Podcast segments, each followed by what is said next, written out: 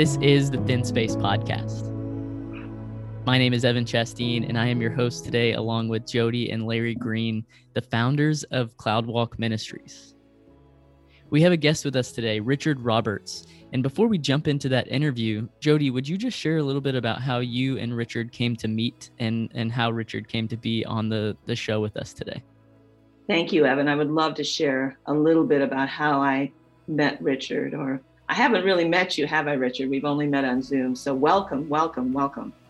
Thank you so much for spending time with our Thin Space community today you know, people often ask after listening to a podcast, um, how did you how did you meet that person? I think they're a little bit surprised that we know so many amazing people, and so I thought I'd share a little bit about how I came to know Richard and and invited him to join us today for Thin Space.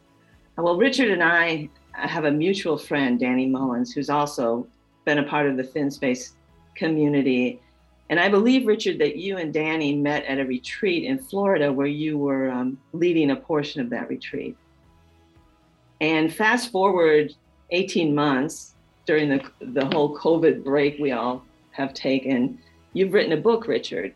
And the book is named Cultivating God's Presence. And, and I believe you sent Danny a note about the book and, and just asked him if, if there was anyone in the community he thought would be interested in and Danny said immediately he thought of Cloudwalk and forwarded your book onto us, which after reading, I said, yes, we, we need to meet Richard. I think he has a lot to teach us and would be a great partner with this journey we're on together. So, so we're just so glad you're here, Richard. I can't wait, wait for the people to, to get to know you and, um, and hear all the wisdom that you have to share about cultivating God's presence and inviting God just to be with us more and more. So, um, I guess, Richard, where we'll start is could you share a little bit about yourself, please, with our community? Yes, thank you. Thank you for um, inviting me onto the podcast. Um, yes, my name's Richard Roberts. I'm um, I live in the southwest of England, uh, in a rural area. For those of you who know England, uh, we're about a two hour drive from Southampton, uh, two hour drive from Plymouth and the Mayflower Steps, and a similar distance from Bristol. So uh, we're basically in the middle of nowhere in a small town. And um, I live here with uh, Norma, my wife. We three adult children and eight grandchildren.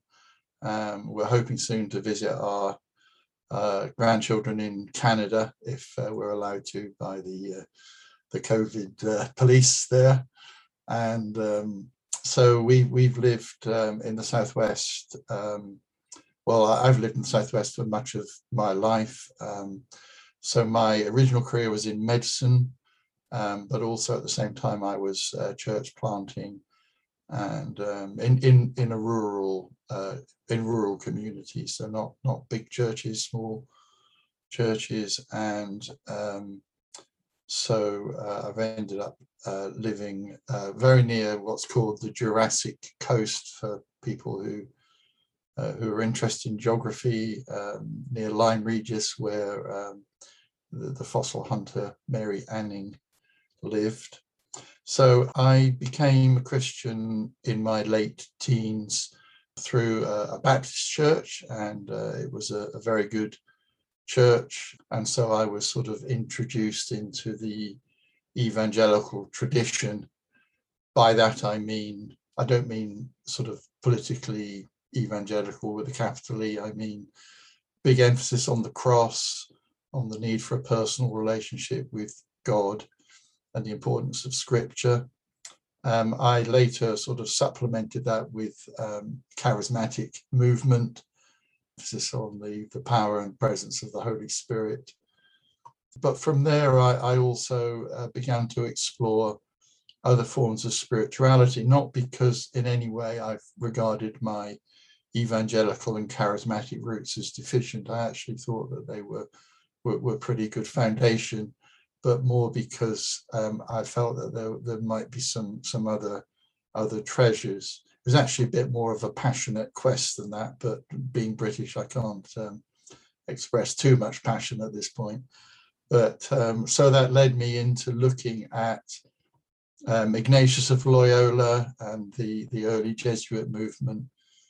Um, I was really interested in how they formed such radical disciples who would go to the ends of the earth for the sake of the gospel and all but also the, the Celtic Christian tradition. So the Celtic fringes being uh, Ireland, Wales, Scotland, southwest of England, and uh, Brittany and France and Gaul and those sorts of areas where a distinctive form of Christianity was was birthed. And so um, the, the book, uh, Cultivating God's Presence, I wrote, uh, it was my sort of lockdown project, really, but it was looking at the Celtic Christian tradition and just asking what do we have to learn from that from that tradition? How can we sort of reinterpret the things that they were doing for today? And so um, I, I, wrote a book with i think it's got 17 chapters all beginning with p which was quite a challenge one of your quotes, uh, just very much along the lines of what you're talking about, is finding other Christian streams have something valuable to offer that can lead to dialogue and mutual learning. As you embarked on this uh, journey that was sparked by this passion to learn more, a curiosity, I think, is a word Jody and I used to describe kind of this uh, wondering about what else is out there, not because you've experienced something bad, but because uh, there's there's beauty within these other streams. Can you speak to that experience at all? Yes, I guess uh, you know there's that scripture in Jeremiah six, isn't there, about looking for the ancient paths. And so, just as an example, from the tradition I come from, there was very little about uh, silence and um, I suppose the nearest we got was within the charismatic movement was sort of resting in the spirit where you were lying flat on your back on the floor for 20 minutes, just not aware of what's happening around you. Um, but um, I uh, sort of, so at one point in my life, um, uh, I, I just found everything totally overwhelming. And I went into a dark room and just uh, experience that silence in the presence of God. Now, it never occurred to me that I could incorporate that into my life routinely until I came up, up, upon um, some of the monastic uh, practices, particularly those of the Desert Fathers, you know, people who went into the the periphery of the, the Nile region in Egypt in the third, fourth, fifth, sixth centuries uh, to seek God, and so so they they had this experience of, of finding God um, in the silence, not a, not a sort of Zen like let's empty our minds, but but more how do we how do we become aware of of God in in our lives as for them maybe as they were working weaving a basket or whatever and i think that I think that Jesus must have been a contemplative because in his teaching, when he was teaching people about trusting God, he didn't sort of say, well, go and read Exodus. What he said was, uh, just stare at the birds of the air. So I think he must have spent a lot of time looking at the birds and the flowers and thinking, these things actually communicate to me something of God. I don't mean in a sort of sentimental, uh, naive, uh, sort of, uh, excuse the pun, but flowery way, but, but more about how do we become aware of the presence of God in all things. You know, the Ignatian tradition sees God in all things, and some, some well, most monastic traditions also uh, look for that um, awareness of the presence of God. I avoided the word experience there because although the presence of God can come with tingles and you know in our culture with heat, but I believe in Central Africa when God's present is you become cooler. So, um, I, although there can be experience involved, I think it's more that you you become aware that you see God around you. You sharing that, Richard, reminded me of something else that was that was an aha in your book where you talked about revival versus presence or the difference between revival and individual presence because i think people at least my experience is people read about revivals and then they pray for revivals and if we don't have revival in the way in those big powerful ways we may think we're not experiencing god's presence in our lives. And you shared a little bit on that the difference. Yes so the only original bit in the book is that i distinguish between god's extraordinary presence and his ordinary presence. And so i think that there are times which many of us have experienced of God's extraordinary presence. So um, I was involved for a time in a group of churches in South Africa that started when three elderly ladies prayed in their rondavel, their round thatched hut. And people would walk past the hut and they would fall to the ground. This is not necessarily Christians and so that people started avoiding walking past their hut when they were praying. And out of that was was birthed uh, a, a, whole sort of revival in in that area. And um, so I, I had the privilege of visiting that. And I think that that does happen, but it sort of worries me that people pin their hopes on God moving in a particular way. So what I like to think about is is God's ordinary presence. So, for example, uh, Jesus, of course, was the was the ultimate and is the ultimate presence of God with us.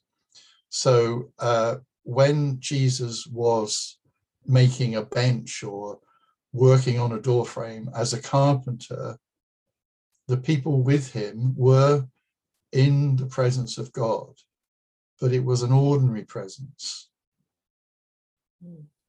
And I think that we can pray for revival. And the, the honest truth is that some people, they then see something happen, other people see nothing happen because, because we can't produce it. Hmm. But I think what we can do is we can create the conditions in our lives for God's ordinary presence, which which it which is no less wonderful than God's extraordinary presence. In fact, most revivals ebb away over time. Hmm. So, so most revivals are mountaintop experiences, but most of our lives we live either coming down from the mountain, in the valley, or ascending the mountain on the other side. So, if all of our hopes are pinned on that mountaintop experience, we we will sadly miss out you, I mean, you probably recall the story of Jesus and the disciples on the Mount of Transfiguration, and they wanted to create a sort of museum of the Holy Spirit, didn't they? They hmm. wanted to, um, you know, put up three booths, one for Moses, one for Elijah, one for Jesus, to that people could visit, and and um, but that they had to come down out of the mountain. Mm. So the mountain was real, but they didn't live most of their lives in the mountain. Hmm. And in fact, God hasn't made us to live most of our lives on the mountain. He's made us to live most of our lives in the real situations in which we find ourselves. And it's there where we need to, to cultivate God's presence through, I think, through two things. One is through prayer, and the other is through through living a life which expresses the gospel, which, you know, again, that's what I try to outline, possibly not that well, but I try to outline it in the book. What are, what are the practices that will attract the presence of God? Mm. We can't actually force God to be present because he seems to value his freedom rather a lot. But we can do things that um, will enable God to walk with us. One of the verses in the Old Testament, you know how verses strike you and you think, well, that's a very odd thing to struck you, but is is that verse about Enoch in Genesis, you know. So we've got this long list of ancestors, and it's it's a bit of a boring list because it goes through their how long did they live and what were the names of their children, and you've never met their children, so it's you know when people talk about their children you've never met, it's not necessarily that exciting. So it goes through this rather boring list and then gets to Enoch and it says in Enoch, it doesn't tell you anything about how long he lived or it just says Enoch was a man who walked with God. And I think that's a, an amazing uh, phrase, isn't it? And, and it says, uh, or I think it was in the authorized version, it says, he was not, for God took him. And there's just something about the way that he he lived his life, that he walked with God, that then brought him into the presence of God. And I don't think that's meant to really be a big stick to beat us up with, because if you asked me about my life, I could probably point to numerous instances where where I've fallen short. And so I'm not I, am not a pietist in the sense that I don't think it's all about you know, keeping your nose clean, as we say. And is that a phrase you use in America? Keep your nose clean. It is. It yes. Is. It is. Uh, it's, it says not not all about that, but it's about it's about that constant fellowship with God. You know, so that say with Adam, uh, he when he sinned, he didn't continue to walk with God, did he? He tried to hide from him. Mm. Whereas it says that Enoch walked with God.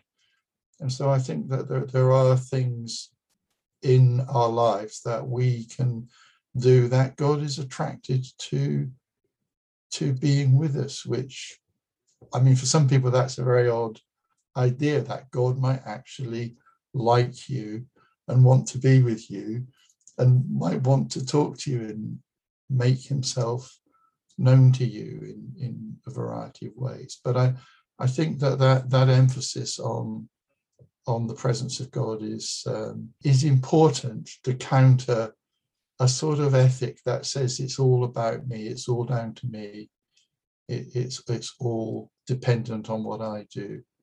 That actually there are things that we do, but but it, it, it's much more dependent on God and His presence.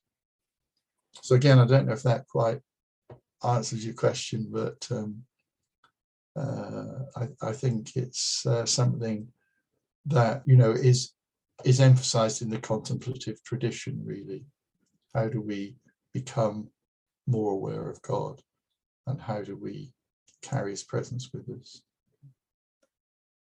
Well, it it more than answers that question, and and one of the things I wrote down in my notes, I think the Enoch example really as we talked about the book, Evan, Larry, and I, it really stayed with all of us. And and I kind of drilled it down to three things as I was reading it and and and spending some time with that scripture. And it was in cultivating that relationship, Enoch sought God out.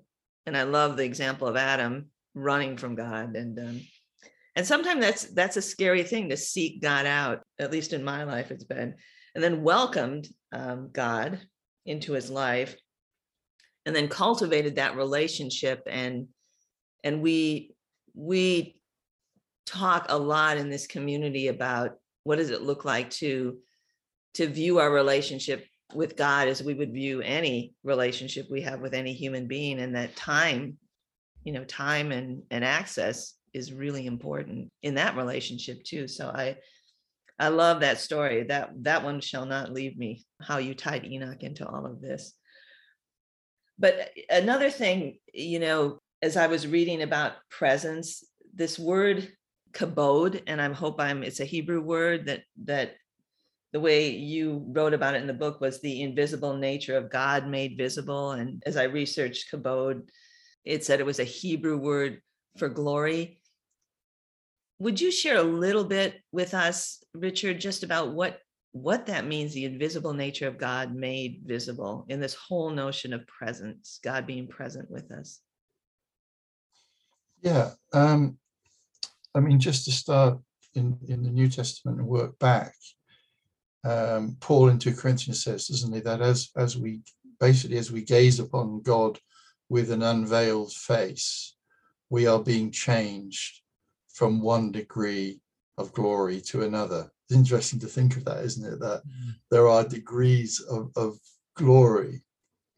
And um, so the word glory in the New Testament can be used just like, you know, honor. It can be used like there's, you know, that's the glorious sunset type of thing. But it's also used uh, about God. Um, and this relates to the Hebrew word that you mentioned. That's that is about the invisible nature of God becoming visible so if you go back into the the Old Testament, sometimes that was through a, a vision of God.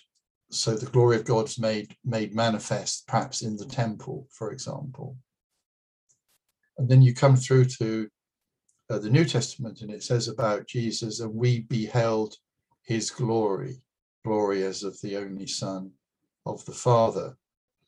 And so it, it doesn't the Bible doesn't necessarily uh, constrict the way in which that is experienced.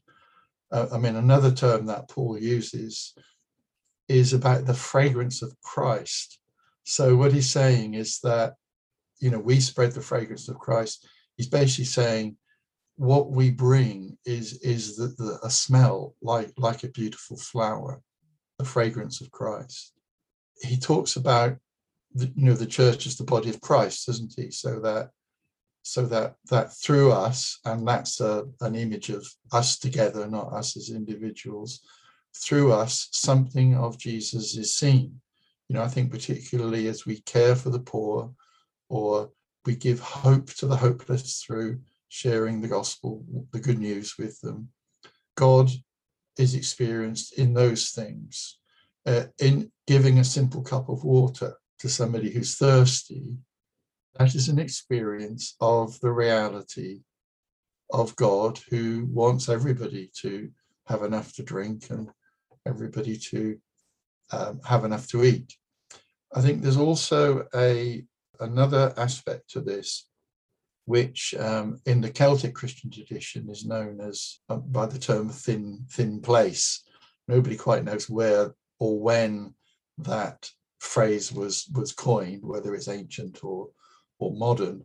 But in in the Celtic tradition, they didn't see heaven up there somewhere. We're on the earth in the middle, and there's hell below. What what they what they saw, and this probably comes from the pre pre Christian origins, was that there is a physical reality, but it's coexistent with a corresponding spiritual reality. So ev- everything that's physical has a spiritual dimension, and everything that's spiritual has a physical dimension. And when the spiritual side of things can be seen clearly, particularly the presence of God, then we're we're in a in a thin place. And I think the way that that works out very often is that you know you'll you'll go you'll go into somebody's home where where they they've prayed for years and years. They they've just prayed. And and going into that home you'll sense something. And you know you may not be able to put words to it particularly if you're not uh, a christian uh, i mean if you're an atheist it's an embarrassing moment i guess because you're sensing something of God's presence. And uh, again, I think that's another part of the, uh, uh, you know, of the quest that many of us are on is, is how can we get to the point where it's not just a case of maybe if somebody's interested, telling them facts about God, but but how can they actually experience that that quality of the presence of God in in our um, you know where we are where we live. So I'll just give you an example. Uh, a friend of mine, very into prayer, she felt God wanted her to pray in a in a lane in her village where she lives. So she walked, and she felt God wanted her to actually speak blessing over that place. So she did this. She walked up and down it. She thought, I don't understand what this is all about. Anyway, the local school, um, we call it primary school. Um, so it, it's young children, probably, you know, five to 11. They had an outing along this lane, and the teacher said to them, I want you all to be quiet and just listen to hear, hear what you hear. And one child, this lay on the floor and said, What I, I, I can hear God telling me to listen for the voice of Jesus. And, and that's a thin place. And so I think there are dimensions to this that that we haven't really um, experienced that much, or maybe we experience them, but we don't put a name to it so the presence of God can be experienced in revival in extraordinary ways, but also can be experienced just in in the everyday and in in many many different ways. Richard, you you said as, as sharing a little bit about your story that that you came out of the evangelical and uh, then the charismatic, and then you know how you shared about um, the contemplative.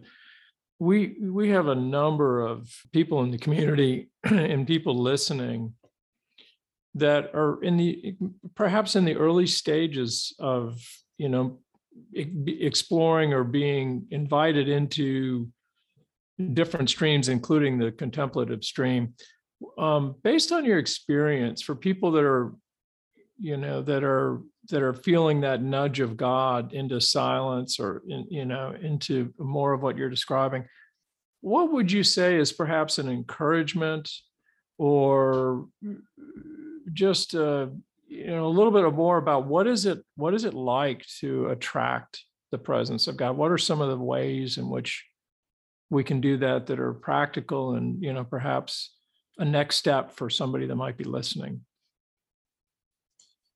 Yeah, I think that the, the first thing um, to say, because I, I'm still within the evangelical tradition, is that there's a big emphasis on on the grace of God, um, which doesn't mean the indulgence of God, and it doesn't mean that God doesn't discipline us. But what it means is that our experience of His presence is by his grace. So the, the people that Jesus spent his time with, and he seemed to like spending time with tax collectors and sinners, they didn't experience God's presence in Jesus because they had in any way earned it.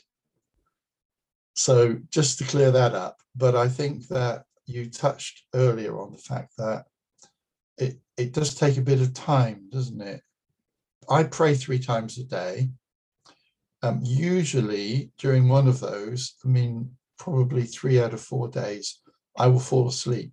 Friends who are gracious tell me that that's God allowing me to rest, but I know that it's just because I live on adrenaline. And when that stops, I fall asleep. So, what I'm trying to say is that I think just to start somewhere, just start, think of the different pra- prayer practices that you can employ. If you don't pray regularly, to start with uh, perhaps the morning or an evening prayer, give it 10 minutes. You know, it, it's a bit like um, uh, training for a sports event or something. You know, you you you don't start off with a huge goal. You you start with with tiny steps, and then find a way of praying that really suits you. So it may be that you pray the Lord's Prayer, or it may be you buy a book of prayers, or it may be that you read the Bible, see what strikes you from the little bit that you're reading, and start praying. And but for others, it's just just sitting there and being open before uh, God. That's really for people who have a much more peaceful inner world than I do, who can do that sort of thing. But find initially find out what what suits you, try different things, and then gradually increase the either the, t- the times in the day that you do it or or the amount of time that, that you give to it. Consider going on a retreat. You know, if you can only spend half a day in the wilderness somewhere or in a cafe or whatever you can do, just just start slowly, and uh, just remember that um, you know God isn't counting.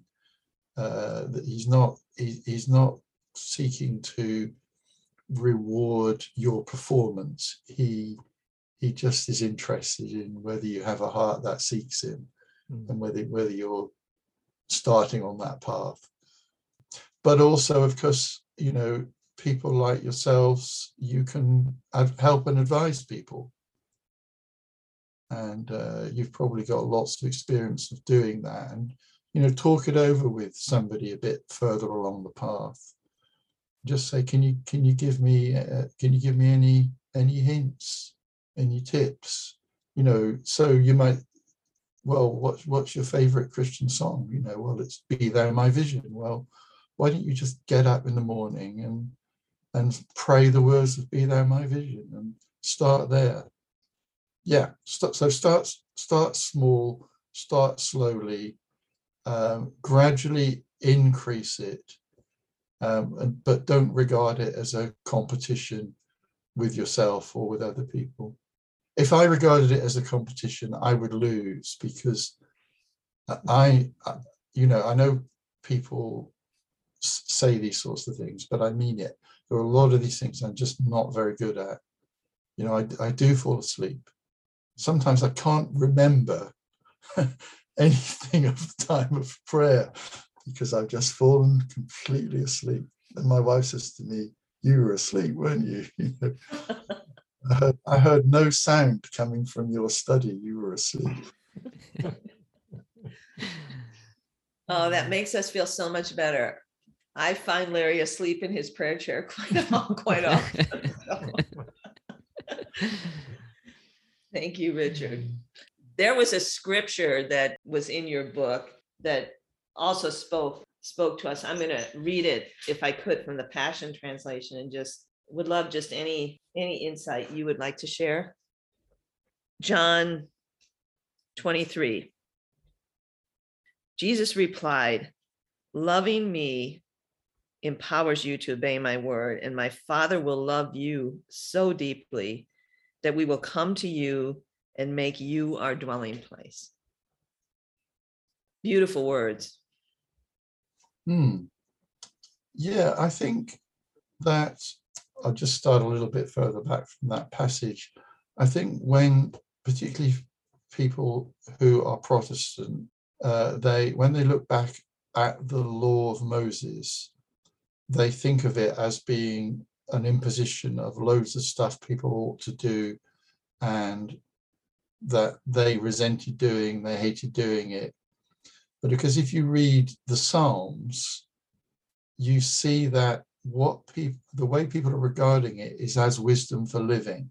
And there's a huge gratitude for the law in the old testament. So when we come through to the new testament i think what jesus does is he sums the whole thing up doesn't he? Love god and love your neighbor. That's the commandment.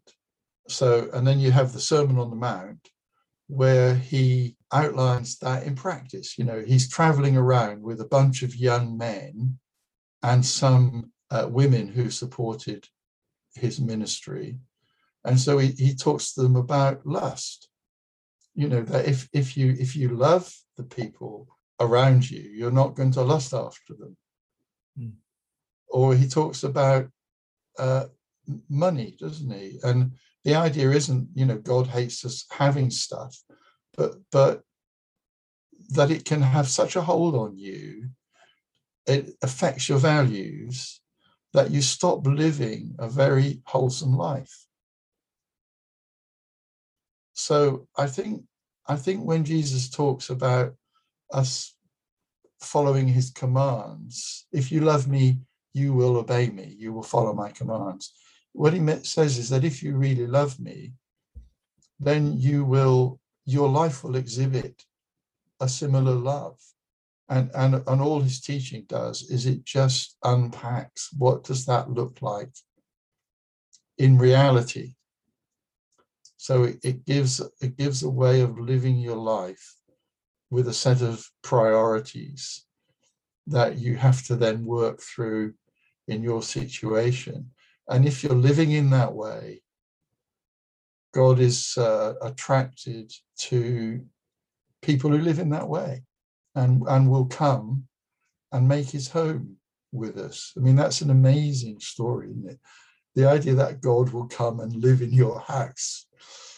I probably ought to tidy my house up a bit more if that's the case, but um, you know, that's that's an amazing metaphor, an amazing analogy, isn't it? God wants to come and be with us, particularly if we seem to be the sort of people he'd like to hang around with. Which is, I suspect, why some of the tax collectors and the sinners were more attractive than the Pharisees, because probably they were um, were, were actually kinder to other people. And this is the point in this episode where we'll turn it over to Richard and have him lead us in an ancient prayer practice. He'll set us up for this prayer and guide us through it. So I what what I thought I would do is I would just use a monastic practice. In, in all monastic streams, uh, the Psalms play a huge part in their prayer life. Uh, the Psalms obviously were the songbook and the poetry book of ancient Israel, and so in in monastic traditions they recite Psalms as a way of praying. So I thought we could do that today. Just to say a few things. Firstly, I, have selected this psalm very randomly, Psalm 143 it was just that um, when I got the email from Jody saying, could we do a spiritual practice? That was the, my psalm for that day. Uh, so this isn't my favorite psalm or anything. Um, the, the, the second thing is that the psalmists, there's a process, isn't there? So their prayers are subjective. So they're not, it's not so much like a doctrinal statement. It's here I am, this is my life, this is how I find it, what are you going to do about it god is is the sort of basis for many of the psalms and i think that unlike say buddhism where the idea is how do you get above all of this? How do you float you know in a zen like um, trance where nothing really matters? It doesn't matter whether life's going well or going badly. The, the christian spirituality is very different because it's about engaging even more deeply with the people and the circumstances around you. And it's not about being detached, and it's about how do you wrestle with what's happening around you and how do you wrestle with God. So, uh, this is Psalm 143. So, we'll just pray to begin with hmm. and just ask you, Lord, that you would hear us today. And Lord, that you would just take this time with all of our distractions, with all of our whatever's going on in life, and help us, Lord, to turn ourselves, our existence, our experience over to you. In Jesus' name. Amen. So what I'm going to do is I'm going to read a couple of verses and say a few things. We'll, we'll go all through the psalm. Um, if you're listening um, at home and you want to do this uh, a bit more slowly, just put it on pause when we get to the pause bit because we won't leave huge pauses during the recording. So Psalm 143 Hear my prayer, O Lord. Give ear to my pleas for mercy.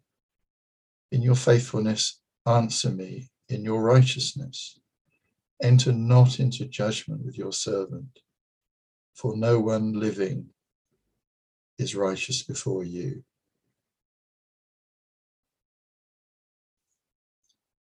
So we come to this time and we rely on God's faithfulness. In your faithfulness, answer me. We're not relying on how well we have performed in life, for no one living is righteous before you. So, as we come to this time of prayer, let's remind ourselves of God's kindness and his acceptance of us based on grace.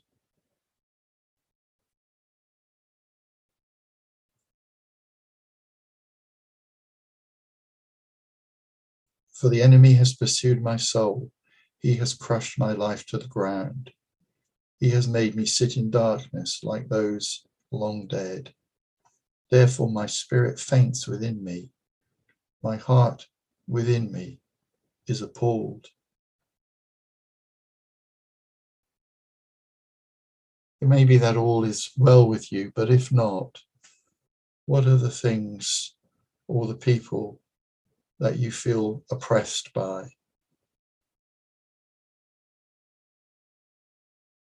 What areas of life do you feel crushed?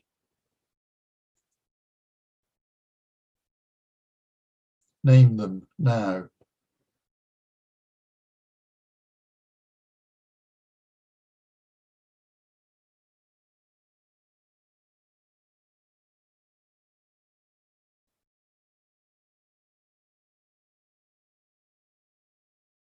Feel free to be honest before God, remembering that you're not speaking objective truth, you're relaying your experience.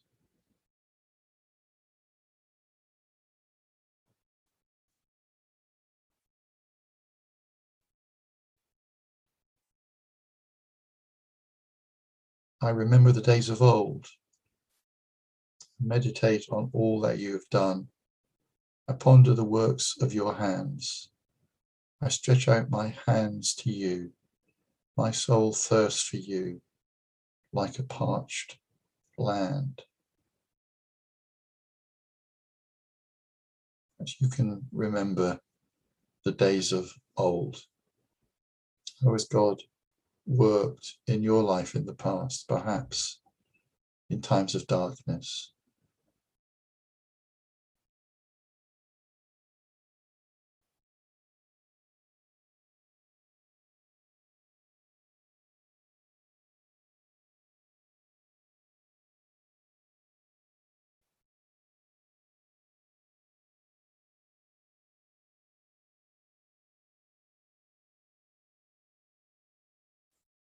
You can stretch out your hands to God in a, with your palms up to receive from God afresh.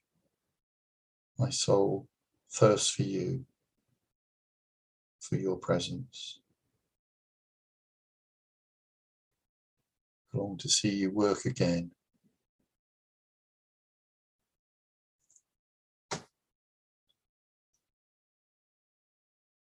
Answer me quickly, O Lord. My spirit fails. Hide not your face from me, lest I be like those who go down to the pit. Let me hear in the morning of your steadfast love, for in you I trust. Make me know the way I should go, for to you I lift up my soul.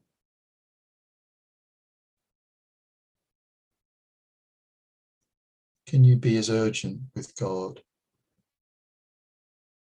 can you be as bold as demanding? Answer me quickly.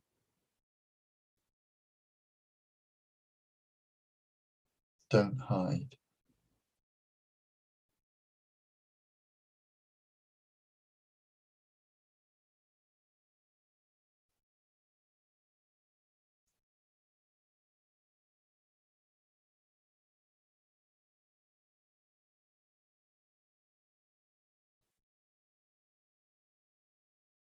Express your trust in God's steadfast love, that it will be seen by you.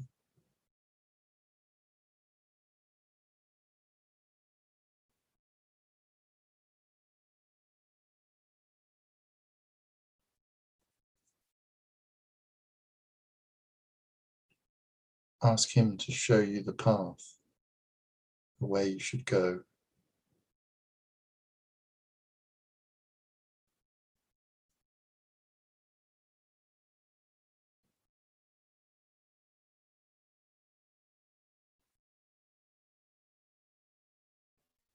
Deliver me from my enemies, O Lord. I have fled to you for refuge. Teach me to do your will, for you are my God. Let your good spirit lead me on level ground.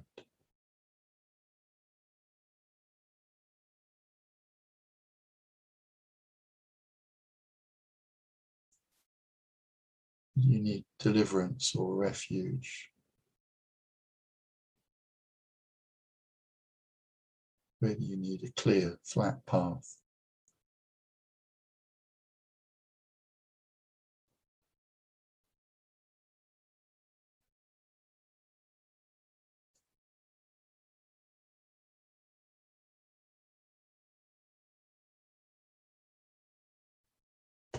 For your name's sake, O Lord, preserve my life.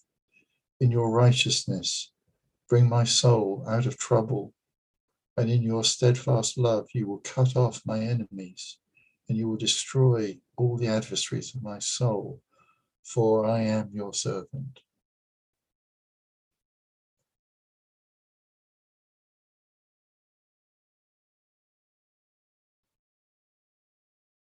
You can ask God now to bring you through, to preserve you.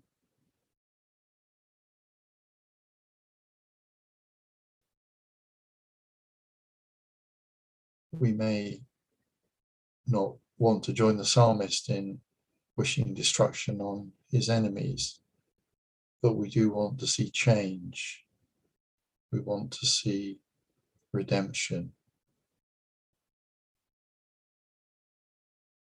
We want to see the plans of any who would thwart us to be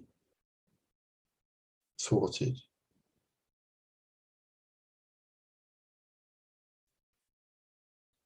We want these things because we are God's servant.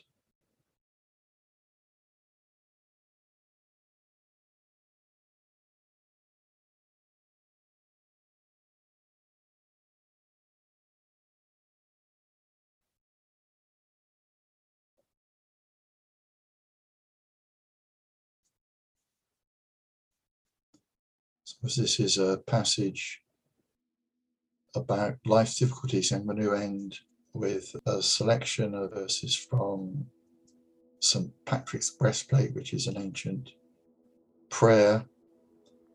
And so I'll pray that uh, just to end. It's a prayer for protection on the journey. Christ is a light, illumine and guide us. Christ as a shield overshadow us. Christ under us, Christ over us, Christ beside us on our left and our right. This day be within and without me, lowly and meek yet all powerful. Be in the heart of each to whom I speak, in the mouth of each who speaks to me. This day be within and without me, lowly and meek yet all powerful. Christ is a light, Christ is a shield, Christ beside me on my left and my right. And now may the grace of our Lord Jesus Christ and the love of God and the fellowship of the Holy Spirit be with us all evermore.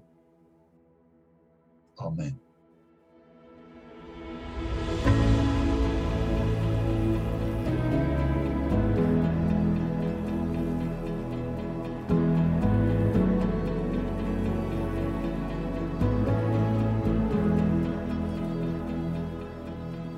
Thanks for joining us on the Thin Space Podcast.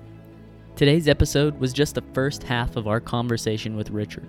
We'll be releasing part two next week. If you enjoyed today's conversation, we think you'd enjoy reading Richard's book, Cultivating God's Presence Renewing Ancient Practices for Today's Church. You can find the link in the show notes to this episode. We'd also encourage you to check out Richard's website, newcharismatic.com. There you can learn about Richard, read his blog, or explore some of the resources he's been a part of creating. And if you're looking for a retreat center in the UK, be sure to visit Ffald y Brenin. Their website is ffald y org. Or you can just click the link in the show notes of this episode. If you'd like to help support the ongoing work of the Thin Space podcast, you can do so in one of three ways. First, leave a comment and review for the podcast on your preferred podcast application. Secondly, share the podcast with your network on social media or via email. And third, this podcast is made possible because of generous donors. If you'd like to make a tax deductible donation, you can do so on our website, cloudwalk.org/donate. May the Lord be with you.